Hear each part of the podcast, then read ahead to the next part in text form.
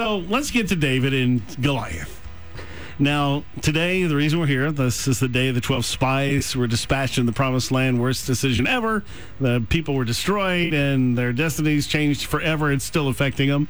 It's also the day when the name of Jesus, the original, not Yeshua, but all the way back to Yahushua, was created. It was given to the one we know as Joshua, who took them into the Promised Land eventually. So this is a significant day in history. So, of course, forty days later after today, the spies came back, fear of giants. They wouldn't go in. God says you got a forty-year wait. Have a nice time. So we're looking at facing our giants. You know, their children would enter in and kill those giants with God's help. And when we hear the word giant, of course, we're going to think David and Goliath. But few people really know the story and know the history as well. So first, let's get our bearing, because right now we're looking back thirty-five hundred years ago. They come out of Egypt. They're on the Promised Land. They they say no. They have to wait forty years. Their kids go back in. So David lives five hundred years after that time of Moses.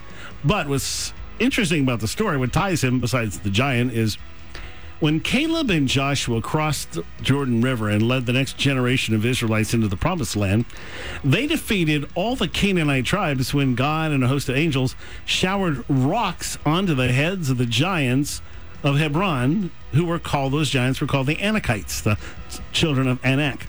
Here's what our English translators describe it like, and it's it's a fine description. Except the Lord, it's Yehovah, cast down large hailstones from heaven on them.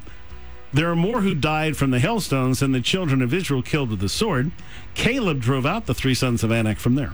So I, I love the reality that they're so terrified of these giants, they never consider the fact that God is going to do the fighting for them. If they would just go, he already told them, engage in the battle. Yeah. Over and over, it's it's hilarious. Mm. You know, this, if you ever want a fun story, go back to when they crossed the Red Sea. They're terrified. They cross, and Moses sings a song, and he sings about how God is going to destroy the, all the giant nations that they're going to face. But they forget about that by the time they get there. So there wouldn't be another giant killer in Israel like Caleb until a young shepherd boy stood in a nearby valley. It's not too far. You can see Hebron from the Valley of Elah. It's about fifteen miles away. You can easily see it, which is, now the Valley of Elah, or Elah, is split in two by a brook. Now, here's where you need the Hebrew. The stones in this brook were washed down from a place called Migdal Oz. That's a long O. It looks like Oz, but it's Oz. The place and its name are crucial to the story. They come from Proverbs eighteen ten. The name of Yehovah is a Migdal Oz, a strong tower. Hmm. The righteous runs into it and is safe. So what is a Migdal Oz? The name of Yehovah. So think about this. This is what's holding David together, and everything about his battle is going to hinge on that one verse and that one reality of the stones that he's going to use. Right? You catch that? The very stones that David used as his weapon of choice come from a place called the name of Yehovah. Mm. If you pay attention to the words he spoke to Goliath, it's rather obvious that David was being very intentional. The name of Yehovah is not just part of the story, it's central to the story, unless you read it in English. In First Samuel seventeen, Israel and the Philistines were camped on two hilltops, and every day for forty days, the giant Goliath had been taunting them to fight him. David volunteers, and he packs, what?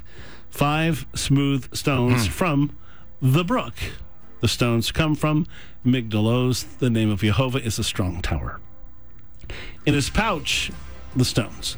He carries his staff and a sling in his hands. As he drew near to the Philistine, who was offended at the idea of facing a small shepherd boy, nothing worse than a giant looking down. And this, you, this is, he is a little boy with a sling and a stick, not a great warrior. And the Philistine called on his gods. Now, that's the word Elohim. Mm-hmm. Again, Hebrew and Aramaic, they're both same size letters. You don't have capital letters, so they're just Elohim, to curse David. Come on, the Philistine told David, and I'll give your body to the birds. Then David said to the Philistine, you come to me with a sword, with a spear, and a shield. But I come to you, in the English, in the name of the Lord of hosts. Well, that's not really a good verbiage because it's so important in the phrase, isn't it? I come to you in the name of Jehovah Sabaoth, or Jehovah of hosts, or, if you will, the God of angel armies. Mm. That's the better translation. Specifically, the God of the army of Israel. the Elohim of the armies of Israel, whom you have defied. This day, says the Lord, but this day Yehovah will deliver you into my hand, and I will strike you and take your head from you. That all this assembly shall know that Yehovah, not the Lord is what he says in English, does not save with sword and spear, for the battle is Yehovah's, or the Lord's in English, and he will give you into our hands. A little boy with a stick and a sling facing a giant. You know, we don't know, ten, fifteen, twenty. He's a big boy, and he's big and wide, too. Bigger than David could have ever dreamed of, and he has no fear. David was small for, for regular dudes. Yeah. Yeah. So there are several things to notice in the story. Number one, the Hebrew language is made of symbols, not letters. So none of the words, like Elohim, are capitalized to show that they refer to the real God, as opposed to the gods of the heathen. Mm-hmm. Until God revealed his name, Yehovah, to Moses, the names El and or Elohim were the most common ancient words for an idol or a god, the real one and all the false ones, right? So there is no difference. So if he was standing in there and just saying God, he's just saying the same name as mm-hmm. Goliath is saying. So Goliath used Elohim to refer to his God, and David used the same word to refer to the real God. But if David read his words from our English language Bible, where we insert Lord, Adonai, it would have had a similar effect, would it? No. Lord is the title referring to God or gods. They said Adonai too, same word. But David knew his God by name, and he made a point to use that name to describe him without the actual name of Yehovah in the text. This story is missing the main storyline because the stones are about his name.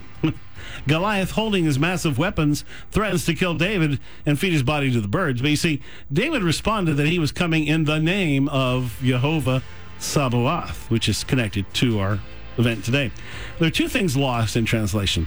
First, God has a lot of titles, but only one name, Yehovah, which means the God who was and is and will continue to be. So David's words are rather brave. He's saying, you're not facing me or some man-made Elohim. You're facing the living God who will not lose or die today. I'm confident of the outcome because he always was. He's God right now, and he's going to continue to be God long after this battle. So when David speaks, he's saying pretty confidently. Secondly, David used a very specific version of God's name, Jehovah Sabaoth, the Elohim of the armies of Israel, whom you have defied. Now, as I said, that could be translated as the God of angel armies or the armies of Israel.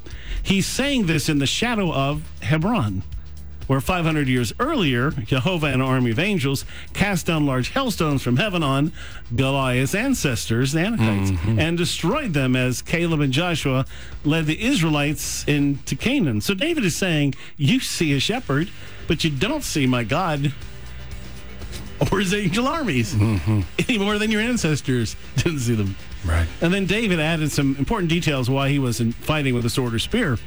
The Lord, Jehovah, does not save with sword or spear, for the battle is Yehovah's. He uses what? Stones. David essentially said, we won't need weapons today. We have the name of our God. These stones, this is what this is. You yeah. just think they're stones. The Anakites were not defeated by an army of warriors with swords or spears all those years ago. They were st- destroyed by a group of young people and by stones thrown by God, a God named Yehovah. And that history lesson was updated that very day. You see, the stone sailed from the young boy's sling, and the giant fell. The boy took the giant's sword and chopped off the giant's head. Here's the scripture. When the Philistines, Philistines saw their hero had been killed, they fled. So Goliath falls, but the whole army of the Philistines leave very quickly. Because of a rock, again. Uh, just a little rock. Just a little stone. Then the children, the soldiers of Israel and Judah rose up, shouted a battle cry, and pursued the Philistines as far as Gath to the gates of Ekron. Why did the Philistines flee? Well, they had plenty of other giants. Goliath had four brothers and more than enough weapons. Israel didn't even have weapons. They had tools. Still, they fled because a boy killed a giant with a stone. Why? Because their history was screaming at them that day. Mm-hmm. Young people, rocks, giants killed, Jogs, armies destroyed, their memories. Angels, God, God of Israel. You know, there was way a lot more going through their minds than we read in that little story in English. Mm-hmm. Elah was beginning to look too much like the beginning of the Anakite defeat long ago. They had no desire to see their ancient history visited upon their heads. So the story of David and Goliath uh, you can't leave out five hundred years before. You can't leave out Hebron. You can't leave out Caleb and Joshua, or what God, or how God kills giants out of that, because mm. that's the reality of the story. So, amen. As we sit here on the cusp of this day, looking across when the twelve spies were sent in, you can see how foolish it was for those twelve spies to not trust God. They missed out. They died, never seeing God's provision, which yeah. is very sad.